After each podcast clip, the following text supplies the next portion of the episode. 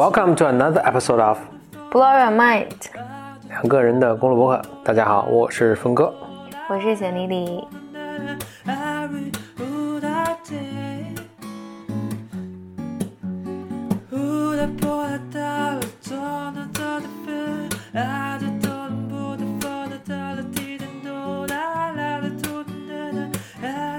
这期也是我们女性这个系列的最后一期，是的，我们的第八期。大结局是怎样呢？啊、我我收集了一下，就我回去翻看了一下，就是整个我们在做女性系列这几个月以来，大家给我的留言还有呃提的问题，然后所以这一期呢，我想从这个问题开始来聊，就是我们有一个 Bammer 留言说，他说，呃，她是个女生啊，她说我是不打算结婚的，嗯他说我在三十甚至四十岁之前都不担心，因为我可以把自己，就我可以自己赚钱，把自己照顾得很好，也很自律，可以保持好的状态。他说，但我在想，如果人不结婚，五十六十会怎样？他说，男性、女性都如此，就这个问题不是是针对女性的。嗯，说社会变化这么快，不知道在我们变成老人的时候，对没有家庭的我们来说，社会友好不友好？嗯嗯，其实社会友好不友好，或者尤其比如商业社会，它都是取决于这个就这样的人群有多少嘛。当你这人群足够多到一定程度，其实相相应的服务啊什么就会产生。就我在想，咱比如再往咱们再往上倒一到两倍的时候，当时人们可能还有这样一个担心，嗯、就在那个时候都是什么四世同堂，那个三四代人一起共居在共居住在一起的。那时候大家还可能想，哎，那种只有父母和孩子，或者没有孩子，只有夫妻两个人的这种家庭，也无法想象他的生活是什么样子，嗯对吧？但其实等到咱们这一代，就选择做出这样选择的人越来越多，其实相应的服务，整个的那个社会的很多设计啊，甚至从这种法律什么角度，其实就都会越来越完善。所以我我倒觉得这不用担心，因为现在其实是做这种选择的人是非常多的啊。以及即便人们进入到婚姻状态里面，在那个年纪，你有可能就人生有各种各样的变化嘛，嗯。你有可能有离异的呀，嗯。或者，嗯，其实包括我现在看到，就有好多老年人，因为大家的子女都都离开这个家乡了，嗯。其实实际上我就在想，我其实我经常在想，对于我的爸妈来讲，因为比如对于我的爸妈来讲，他们的兄弟姐妹其实都是在同一个城市里面的，但是到我们这一代，嗯，全都走了。对，嗯，对于他们来讲，也需要来适应，就是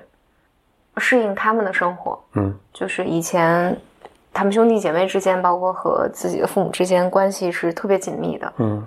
到他们现在，就所有的儿女全离家了，下一代全都离开这个城市了，那他们怎么在怎么面对这些变化吧？嗯就是当你在一个社会中，你是不你不不是一个主流的时候，确实是有很多不方便的。就就举另一个例子，但是可以作为一个不妨看看成一个比喻。呃，就如果你是个左撇子，像咱们，你看咱们都是右右撇子，所以其实你没有这个体会。但左撇子其实你看他，比如他用剪刀用的都跟我们不一样。呃，我们日常生活中的很多设计其实是可能都事后才考虑到他们，然后再做一些补救的方式去让他们更方便，但肯定是就没有那么方便了。就对，如果如果你的一个选择在这社会上其实是不主流，不管是你比如你性少数，或者你决定一个人过这一生，不那个，呃，不不成立一个家庭，所以其实以前的社会的很多设计，包括社会的很多 institution，就法律啊什么的，它的设计，比如它保护什么样的权益啊等等什么，它都是默认，就它是默认也没没有没有什么问题，因为很长时间基本上这是一个这个就是一个默认的一个人生的方式，都是呃一夫一妻的这样一个一个家庭存在的，所以你就就是有很多不方便。但随着那个那社会进步嘛，我想好像在美国现在已经到是好像有史以来第一次，应该是三十五岁还是什么四十岁，就是不婚的人占绝大多数，就是不婚人占百分之五十以上。占大多数，所以他这社会肯定要围绕他们这个设计。所以，比如说他们现在在做一个事，就是以前他们设计这种房子，apartment 还是什么 house 啊什么的，它都是按照你你家里至少比如四口人，就是一父母和两孩子什么，就按照那种规模设计。但现在因为很多人不婚，或者至少不要孩子，所以其实家里不用那么大。所以他们在把以前的那个 lot，就是他在这个 lot 上，就是宅宅基宅基地吧，你可以理解为在上面盖一房。但但是现在大家现在会把那个有些开发商在在把那个以前房推倒，然后把这宅基地就切成四份儿，然后每次每上面修盖一个小的房，但足够用了，就对现在年轻人来足够用了。所以他们在干这个事，所以你可见从这个细节就可以看出，他们这个美国社会的就是在美国社会就在做这种变化，中国社会可能也也会是像这样。嗯嗯嗯我倒觉得就是等到，我不知道这位这个来信的人多大岁数，等到你到那个年龄，其实你的这种选择可能未必是一个多么罕见的一个选择，那其实可能是很 OK 的。不过我倒是有这么一个体会啊，就是当然社会可以去采用各种方式去，就社会是很流动性是很强的，就是它变或者变化性是很强的，所以它能够不管有什么样的人，它能社会由人构成的，这样人构成社会的人，他有什么样的需求，社会都会或者这种服务啊，或者公司啊，或者法律制度啊等等都会呃去应对。嗯但就人性来说，人性变化是没有那么快的。就是我们现在跟唐朝这个人本质应该没什么区别，或者甚至跟五千年前、一万年前的人应该没有什么区别。呃，就咱们在那个五一期间，我们我们录这个的时候正好是五一之后嘛，我们不是去 road trip 嘛，就一路上我们都在听歌嘛，听的都是因为就风格嘛，所以听的都八十年代的流行歌曲，给我一个很大的。就这个说起来没有什么没有什么令人吃惊的，但当时还是给我一个挺大震撼。所有的歌，就至少我们听的百分之百的歌，全是爱情歌曲，全要不是歌颂爱情的，要不就是就失去爱情了啊，我渴望爱情的，或者爱情怎么伤害了我，但凡是，凡是它全是跟爱情有关的。就这是表达了一个什么呢？我觉得表达了一个人本性其实对爱情是有个很大的一个渴望的。但婚姻制度它是一个历经所有人、所有人类文明、所有。呃，人类文化，所有所有民族啊，基本上都，不管你发多先进，多这个你刀耕火种的时候，或者你现在工业文明的时候，什么样的宗教，它最终都是，呃，都是尊重认可这种就一夫一妻制的这种，呃，婚姻制度的。它肯定是它这个它这个东西有些上面东西有些东西是，我觉得非常匹配我们人性吧，我只能这么说。我我倒是从这个问题里面看到一些焦虑。但我觉得这焦虑是共通的，就是我们永远都都会想，就未来会怎么样？我现在应该做一个什么样的决定，能够使我过一个，我使我的未来变得更好？嗯，我会有个想法，就是往往对自己的人生，你是有一个盼望，比如说我希望，或者我在面对一个婚姻的态度的时候，可能是一个有我现在想不想结婚，或者我不想结婚，这都这都是 OK 的。但是不必把自己框在一个我就是不结婚，或者我就是一定要结婚这件事情上，因为，因为我我觉得当当你去想说我是不打算结婚的，然后但是我反正至少我知道未来二十年我过得还不错，但是我不知道以后我会不会，嗯，面临什么样的困难是我现在想象不到的，就这里面我自己觉得这里面是有很强的控制感的，嗯。就是我还是很很渴望能控制，比如说我我对我的人生有一个特别强的规划，所以我自己觉得是有规划是好事儿，但是但但可以给自己一些灵活性，有可能你遇见爱情了，嗯，你就你的想法就变了，你真的想要结婚了，或者你可能没有遇到，那你决定你自己也可以过一个好的生活，就是本质上还是这样，就是哪怕你这个时候做了正确的决定，你决定。结婚了，然后你也不知道未来二十年或三十年还会发生什么，所以我觉得好像不管不管是男生还是女生，就你唯一可做的就是过好你现在的生活。我现在就是我可能还是就还是不一定算一个不一样不一样的意见，但我确实有这么一个体会，随着年龄变长这么体会。实际上，甚至我在怀疑，就是当你的长辈。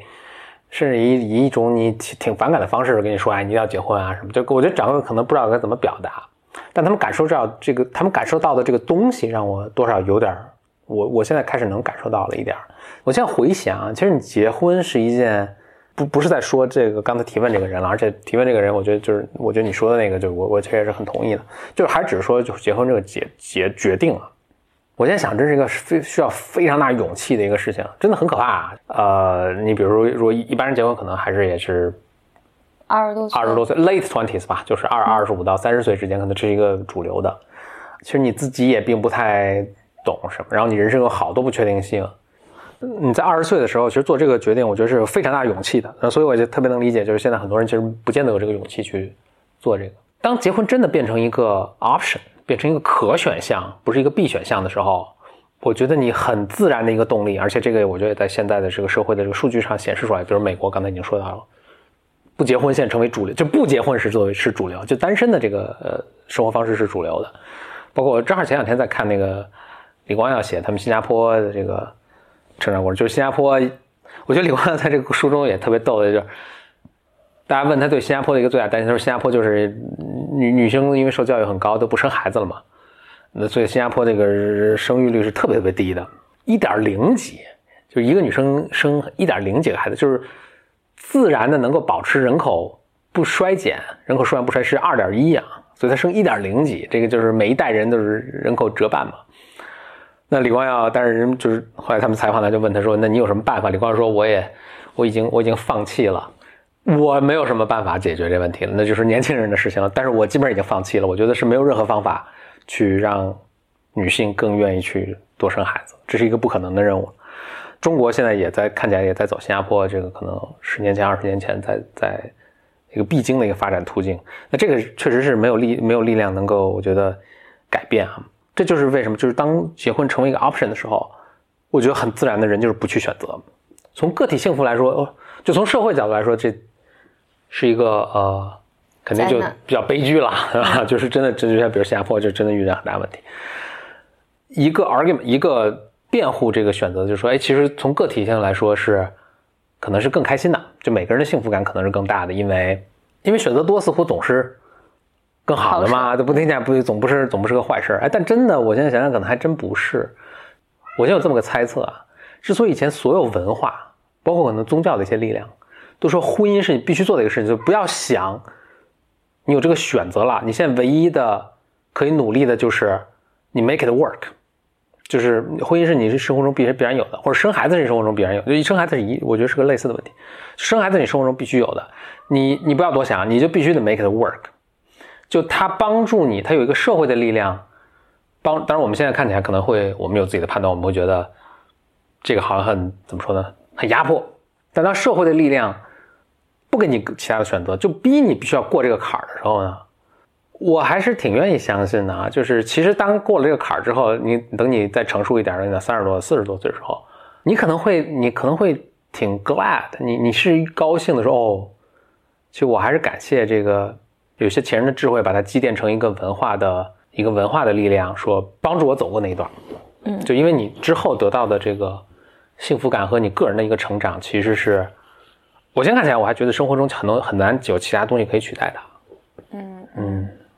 我自己觉得人生里面有很多很多大的事情都是经不住想的。嗯，就是这些事情一旦你变成一个可选项，你去计算它的得失。你几乎会发现没有什么都不该做，这些事儿都不该做，这些事都不该做。是的，嗯，就无论是结婚、创业、嗯，生孩子，嗯，就是这这些，对对对，读博士，这 这些都是你，你如果提前知道，嗯，这个事情是怎么样的，你就不会做了，嗯嗯。但这里面永远有个悖论，就是。你做了的人呢，永远都没有经历过没有做的人生，而没有做的人生永远经历不了做的人生，就是你，你也永远无法知道什么是好坏。但我觉得以前在以前更保守的文化里面，你不会看到，就因为社会没有那么多的声音不会被你听到。比如说，生了孩子之后你的生活到底是怎么样的？嗯，结了婚之后你的生活到底是怎么样的？以前没有这些声音，所以你不去想。所以我觉得中国有句老话嘛，叫“无知者无畏”，就是你不知道的时候，你就更倾向于去做这个事儿。但我回头想，我人生中所有的我觉得做的困难的事情，但是事后看来很大成长的，都是我觉得如果提前我知道我要经历这些，我肯定选择不做了。所以后来，后来我我我我觉得这也是我记前几周我们聊的一个事儿，就是我觉得。很多事情都是经不住想的，就你想的越多，你就基本都什么事儿都做不了了。可能唯一我现在自己的一个感感受就是，如果你有你起了动念要做一件事儿，就我不是说不只是人生大事啊，就是包括你你想去创业啊，或者想做一个事儿，你起了这个动念，就去做它。因为如果你坐下来允许自己再想一个星期、两个星期，多半就觉得这事儿做不了。嗯，然后但你唯一可行的方式就是你做这个选择，决定我要去做它，就无论遇到什么样的困难，你都。就是你刚才说的，就 make it work，就是想办法把它做成。嗯，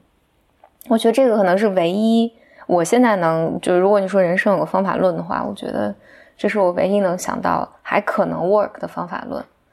但如果我们站在这儿去想说，我们现在做的这些决定是不是对我未来，比如说十年、二十年一定有好处？我做这个选择对我会不会有损失？然后未来社会会变成什么样？我会不会怎么怎么样？这个就有点像你站在你还没翻山，你是看不见山那边是有什么样景象的。你现在所有的信息都不准确。跟结婚还有亲密关系有关的一个问题是，有 Bamers 留言问说，在亲密关系中男女的期待一致吗？因为好像比较比较传统的一个眼光，就觉得女性好像在亲密关系中对情感的需求更多。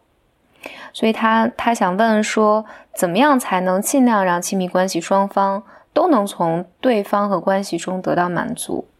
如果男女的期待不一致的话，他这问题都是就几千年来 研究的这个什么，就特别实际的一个考虑。我觉得男性在不同年龄的时候，他的他想得到的东西是不一样的。我记得在哪儿，怎么以前看过一个。我觉得居然还看过，曾经看过一个情感专栏，就是很无意中看到英文的情感专栏。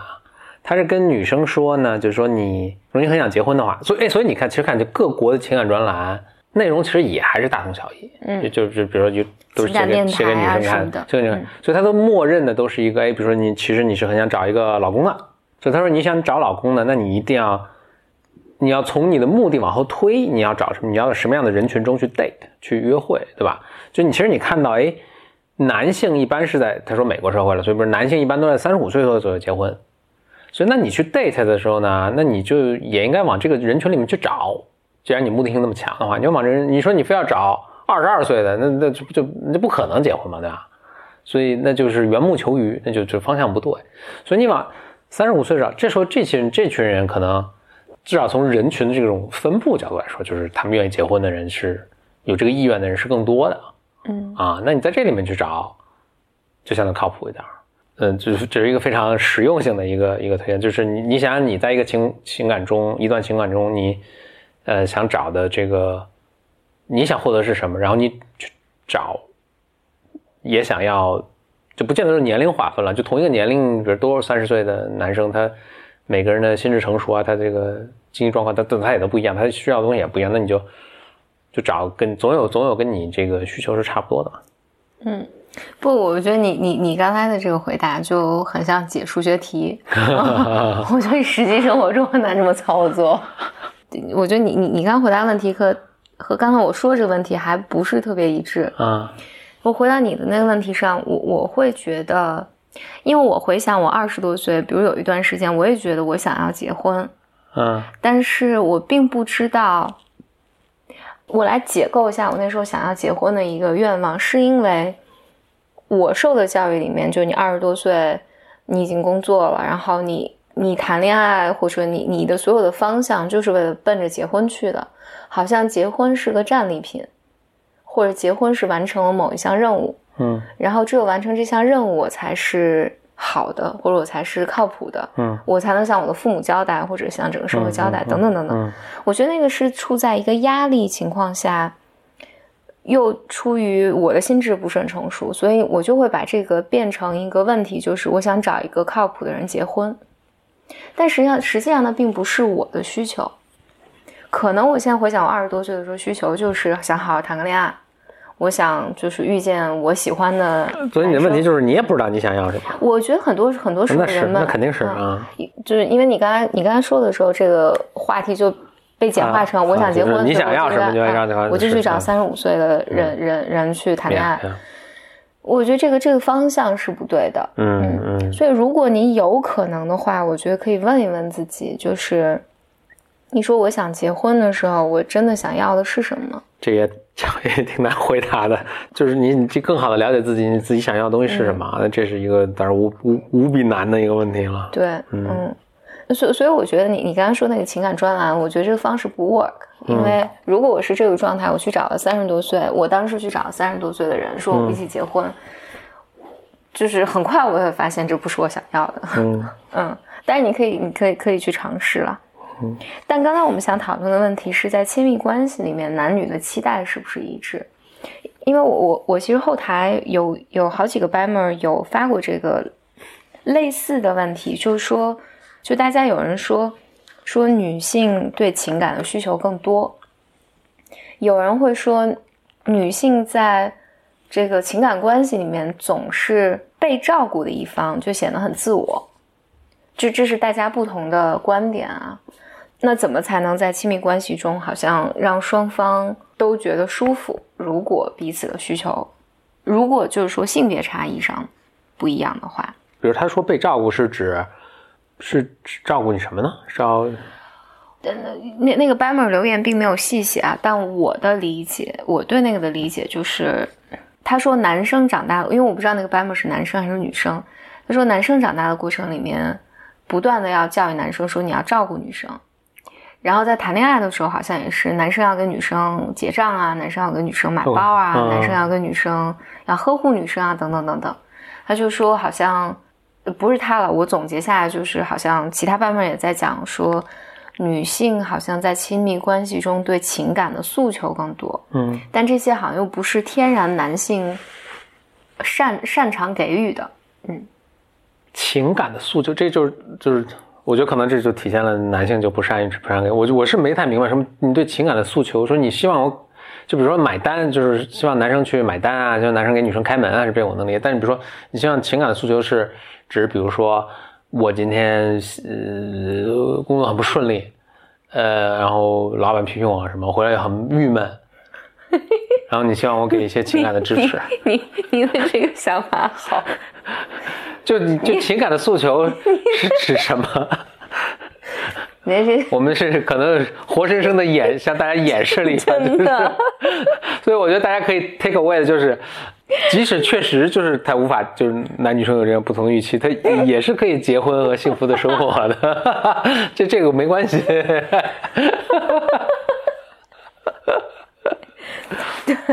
我我我觉得嗯。你刚才说一个层面，但我觉得女生，我觉得比较刻连板弗洛伊德都解决不了这问题。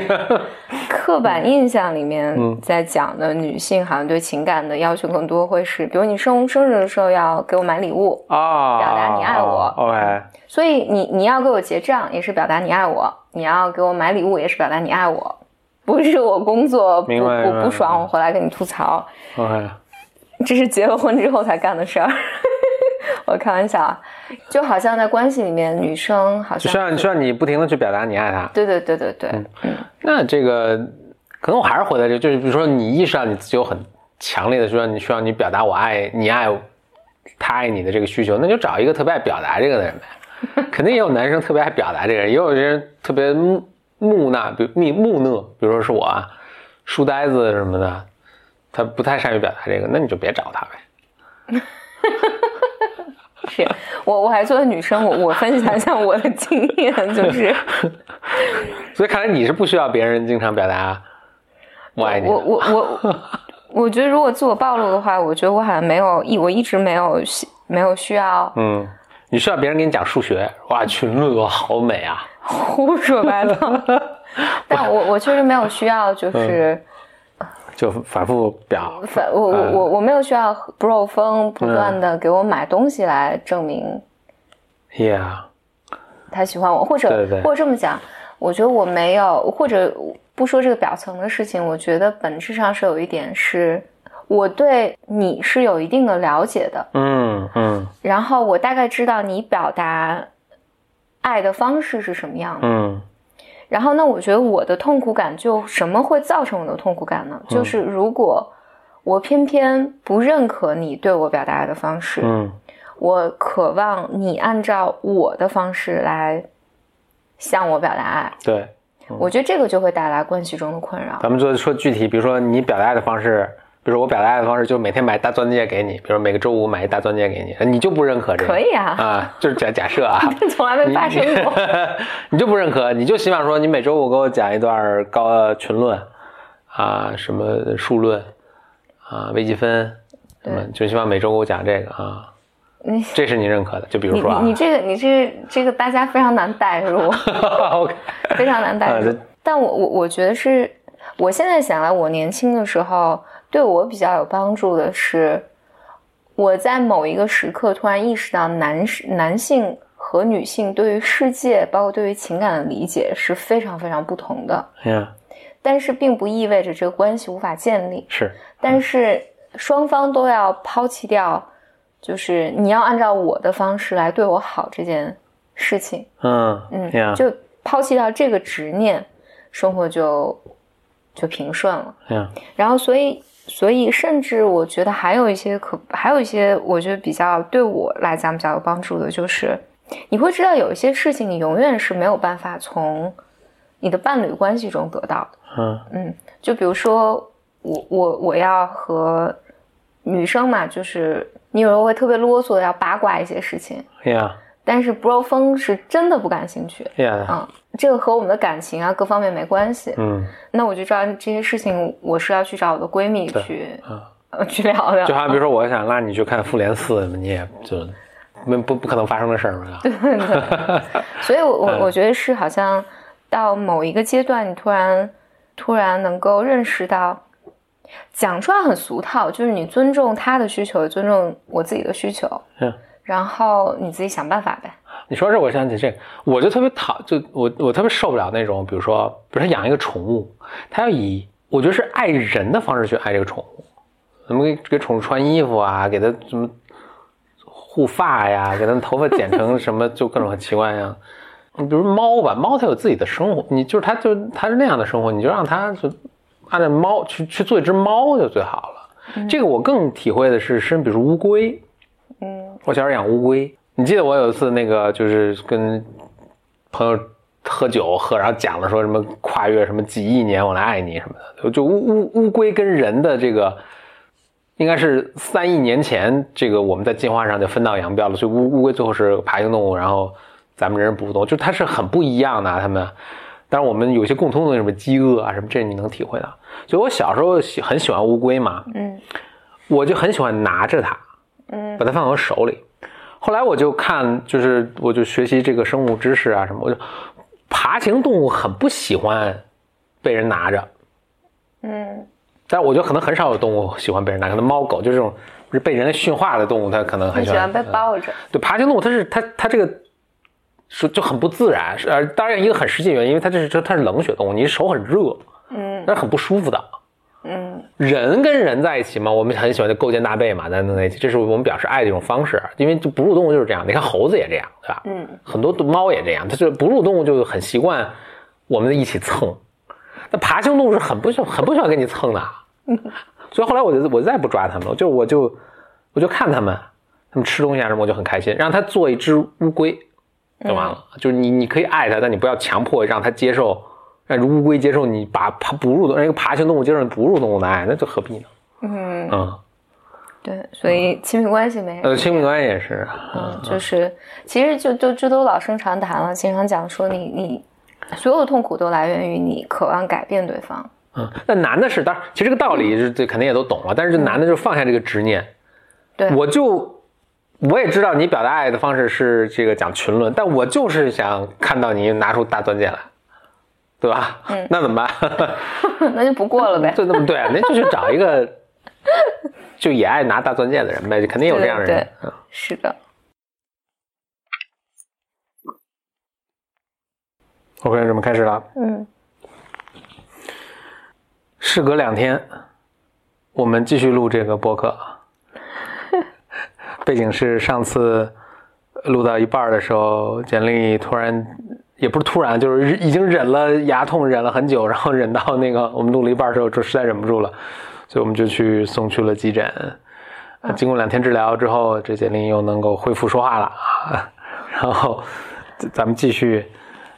好事多磨啊，就是这个 Blow Your Mind 女性系列的 Finale 啊，最后一集。那回来讲，我就想，那就新开我们一个女性话题里面的一个小话题，也是很多人写信过来来问的。嗯大意我总结下来，就是对于一个女生来讲，怎么兼顾事业和家庭。嗯但是，我觉得这个问题，我觉得这个问题是这样，因为我我一开始看这个问题的时候，我的想法是，那男性要不要兼顾事业和家庭？，Yep，嗯但是我后来再翻过来想了一下，我觉得男性如果他没有把精力放在家庭上，就整体来讲，社会是不苛责他的。就是现在的舆论，嗯没有，是我觉得现在其实也也有这个要求了，但是确实标准是不一样的，对我觉得对对这还是比较明显。对对于女性来讲，可能去平衡家庭和追求事业这件事情，就是哎，但是换换句话说，如果男性他不把他的心放在事业上，社会是会苛责的，会有偏见，苛责他呃，不能偏见吧，就是会 judge 他，对吧？对对会会会评评判他。嗯，对，比如我跟我妈妈其实经常聊到的一个话题，我觉得我作为子女了，我当时也非常感激的，就是我妈妈其实她是老师了，包括她当初选老师，就选择当老师这么个这个职业，我记得她也跟我说到，就是哎，其实其实挺喜挺喜欢有寒暑假的，这样她可以可能为家庭啊或者为这个孩子啊付出更多。嗯但她确实也也，我觉得表达出一种遗憾，就是因为他他可能更把更多的这个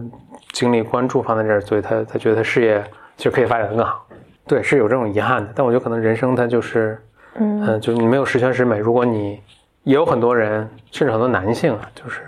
表达出一种遗憾，是这个没有花更多的时对间陪伴家庭。对对嗯嗯我在上大学的时候有一个印象特别深的一个事儿，我有个同学是个是个美国女孩子，她我觉得我们聊天的时候，她就说到说人说人生理想嘛什么的，她说她是对自己人生有一个规划是，那我们当时很年轻啊，二十岁左右，她说她她会规划一段时间，就当她有孩子之后，她会有那么几年时间不工作，就是全心的去照顾孩子。她说她回忆她小的时候。她妈妈就有一段时间就不工作，她说，应该差不多原话。他说这个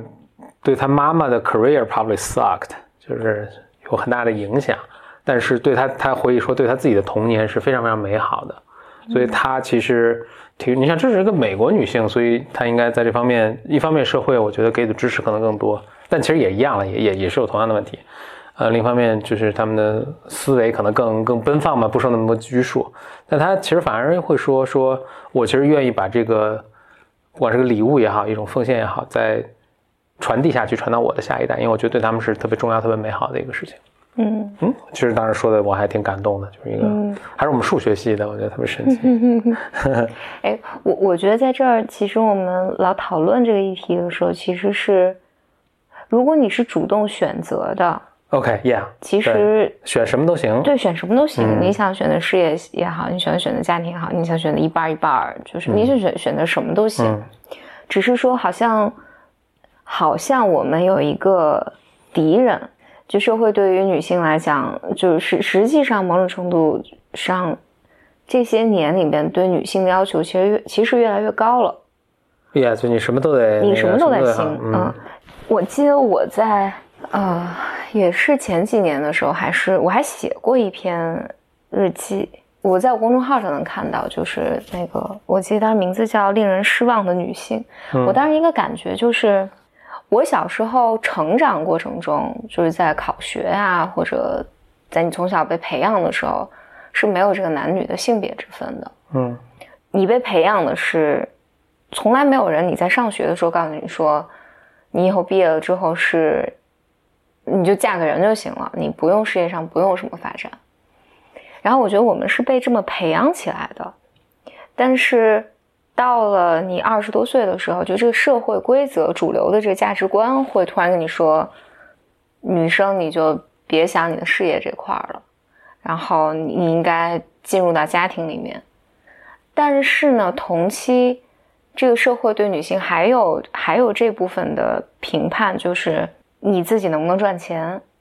因为显然我觉得，尤其在大城市，比如说单靠男性一个人的收入也很难还房贷，也很难就是支撑整个家庭的收入。嗯，然后所以女性也要去工作。那你在工作过程中，你还要被评价。我觉得在你生活的各个维度上，你不管做什么选择，好像女性的选择里面都是令人失望的。就你当个家庭主妇，大家对你也有异样的眼眼光。你如果事业特别强，对你也有异样的眼光，好像这个社会对你有各种各样的评价标准。我我觉得这个过程对于女性来讲就更痛苦一点。所以我自己习得的一个东西是，你只能做你想做的，以及完成你能完成的，嗯，尽可能让自己开心。就当我看到那一面，就是你无论做什么都无法满足。各个层面的，那就当好。我问你，为什么你为什么要觉得你需要满足大家呢？对吧？嗯，就社会肯定就是你，你当这个也不好，当那个不好，那就那就算了呗。对你社会那就只能接只能接受这样那对我我觉得就是一开始我我觉得至少我我被培养的时候是。你总是要做的试图更好一点，嗯，然后但我觉得有一天你突然看到，其实实际上这些要求你是没有办法满足的。你如果把它当成一个衡量的标准的话，你怎么样都是令人失望的。那我觉得就就拉倒了呗，啊，就拉倒了呗，那就谁爱失望谁的事儿啊，那那就是那你就自己选择自己。我想多发展事业就多发展事业，我想多发展家庭就多投入些时间在家庭里面。但最终就是是我个人的选择，我自己承担相应的结果就行了。我我说个很有趣的现象啊，就是这个这可能是一个在当下语境下的未必是大多数人能接受的。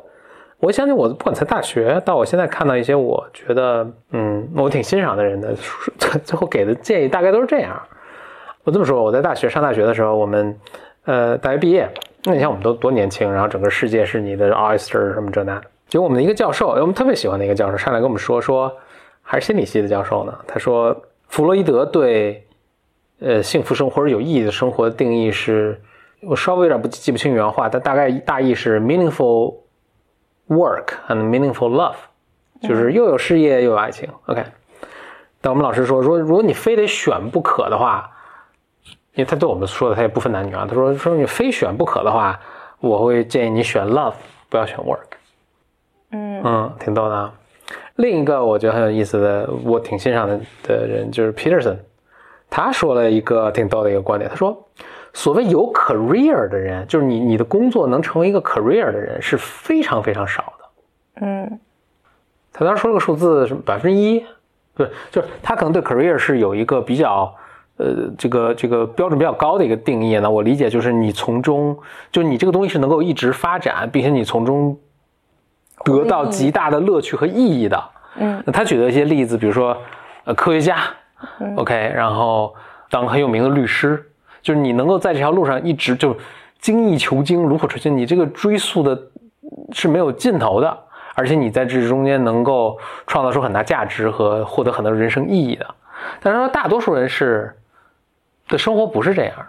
嗯，所以就你不用，就是我想他说什么意思呢？他举些例子，就是说，他说他们会发现，他说是西方的这种，比如说医生啊，对对，律师啊，他们的跟跟踪观察会发现，其实像那些律所啊什么的，是非常希望这些有才，就不管男女啊，就是他们都是求贤若渴的这么一个，就是非常希望有才华的律师能够留下来继续。玩命干的，对吧？你知道律师的工作是就是每周会工作上百个小时，就跟什么做投行跟什么就差不多这样。哦，对，我是在咨询公司待过的，一样的，就是他们其实非常，因为很多女生是非常非常有才华的，就是就跟男女都一样，都是都有很有才华的。但他们发现，女生到了呃，就更在女生中会更多出现。他说，女生到了这个呃三十多岁的时候，就会 take a step back 说。这不是我想要的生活，我在这生活中并没有什么乐趣，所以我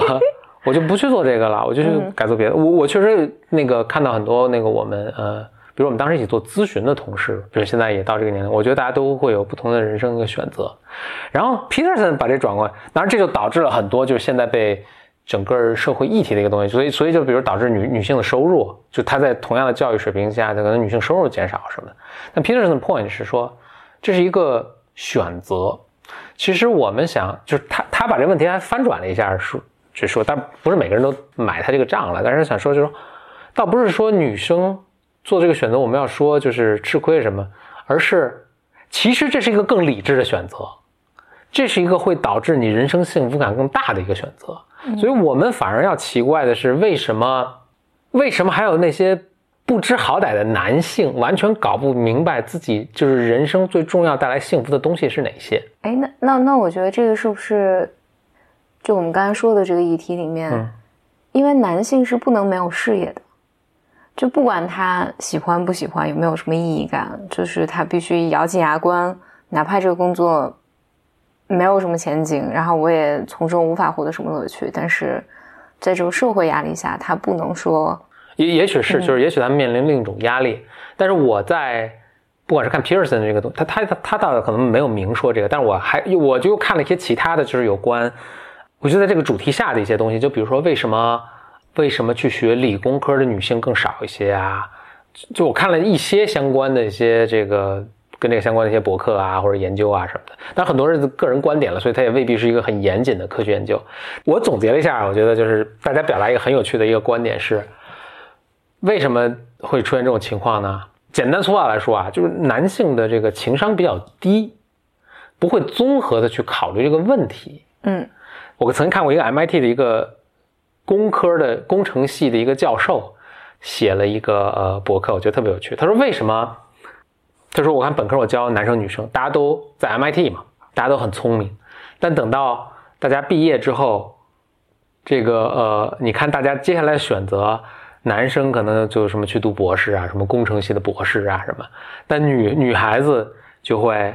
我猜是因为大家要写跟他写推荐信，所以会跟大家聊啊，说原因，说女孩子就会更聪明、更什么的去判断一下，说哪个职业能赚大钱什么的，然后就最终都是去读了商学院、医学院和法学院，嗯，就是他表达一个就是。咱们这就就就就纯聊啊，就是也不不不代表我的观点。就他他他他反而表达出这么一个观点，说救救这些男孩子嘛，就是他们完全不知道什么是重要的。他说男生就特别就老判断很错误的判断，他们老是老试图去 impress 自己的 peers，嗯，然后他说，所以说比如说。他们就互相比，说什么谁解数学题解的最好啊，什么什么的。然后他说，但是你看我在这 MIT 教了很多年，十年前他们这个我们数学系里解数题学数学题最牛的这个人，现在是在某一个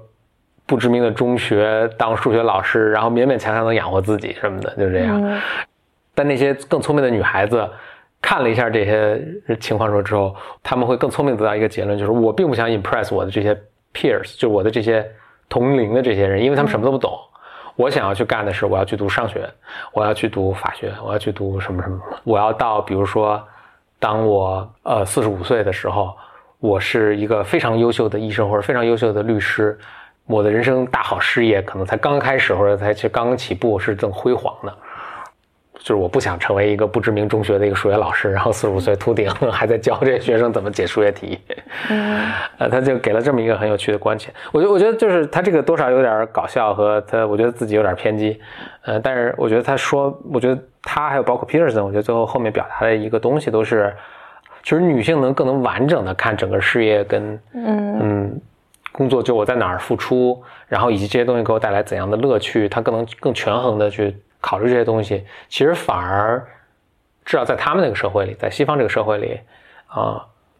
是做出比同龄的男性更理智、更聪明决定的一个东西。可能并没有直接回答他的问题啊，但是，嗯，我我我我自己倒是某种程度上同意这个。我觉得这里面还有一点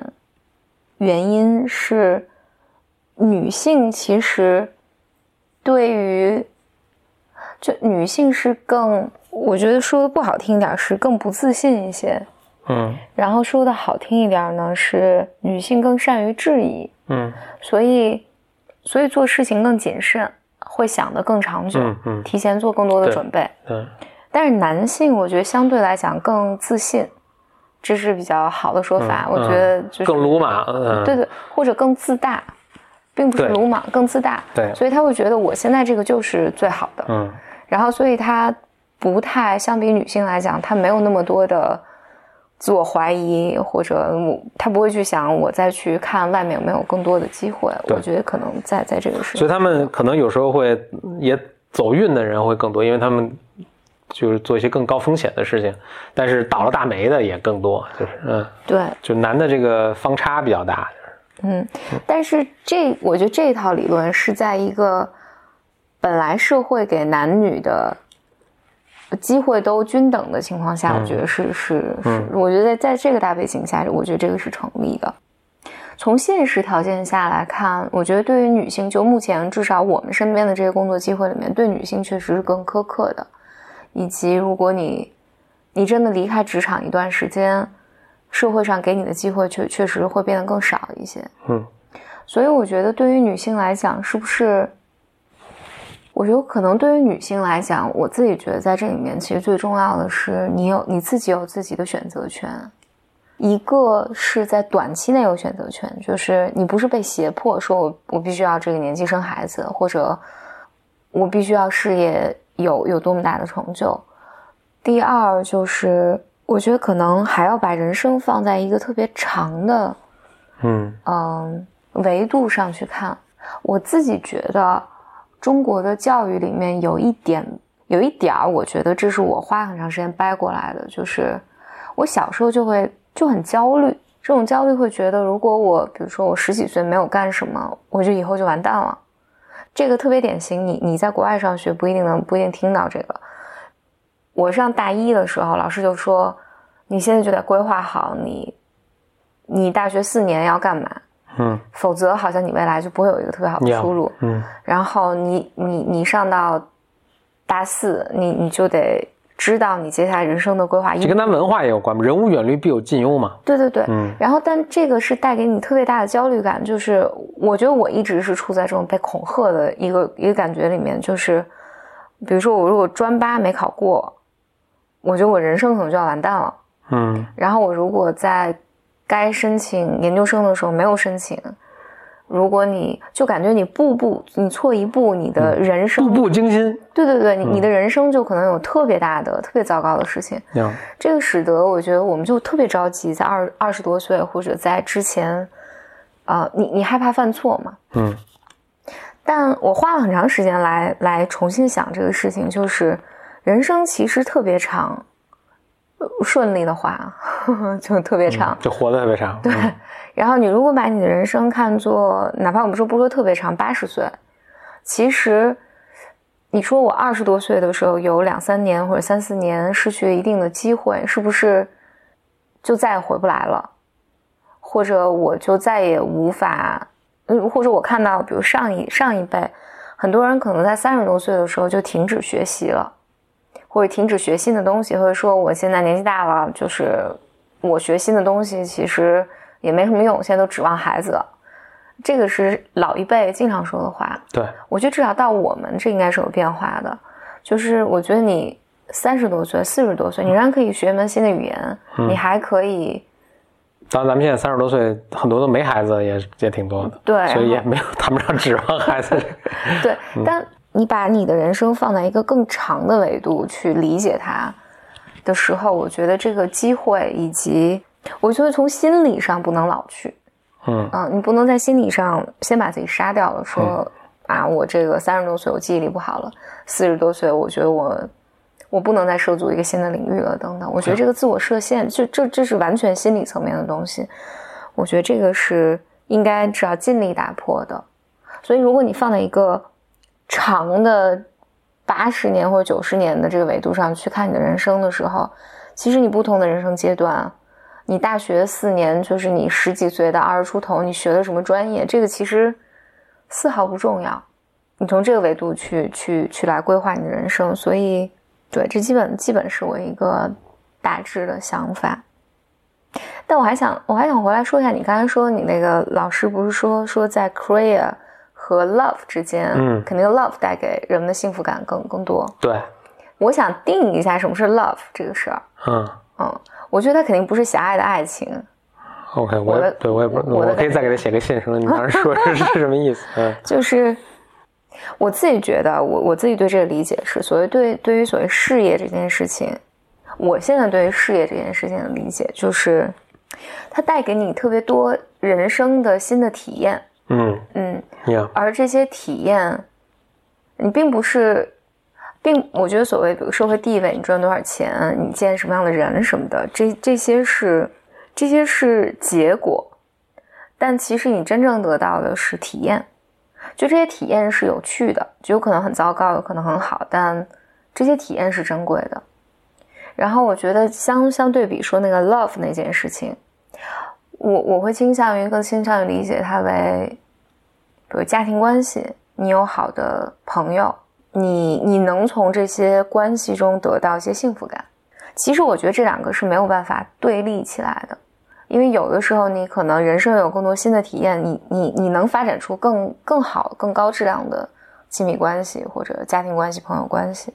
所以这两个可能如果从这个维度去看的时候，他们两个并不一定是对立的。好啦，那这就是我们女性系列。这一季的最后一期，哇！我就还是很想祝福所有的女生过得自由吧，生活自由，内心也自由，能做自己的选择。嗯，好，那我们会有 season two 吗？不知道。所以就是，虽然我们这一季的女性系列结束了，然后，但是我最后还是很想感谢各位 Bimers 们。大家就是平时的留言，还有给我写的信，是非常鼓励我们继续做下去的。呃，如果大家在未来，包括对女性话题有什么想法，或者你有什么困惑什么的，可以继续留言。对对对，都欢迎你写信写留言给微信公众号简里里，我基本每个都会看，但。能回的我都我都我都会我都会回复的。如果大家给出更多的话题和材料的话，我们顺便开 season two。对我我我们来筹备下一季。嗯，也许我们可以比如说十年后开 season two，到时候看看我们今天讨论的这些话题，在那个十再过十年之后，是不是？我觉得想法可能想法很多都会有改变啊，社会也变了，我们也变了嘛。对，嗯嗯。呃，反正追一个剧追十年也是很正常，像《Game of Thrones》也也有个七八年的一个时间，对吧？嗯。最后谢谢各位白 mers，祝大家生活的自由，拜拜，拜。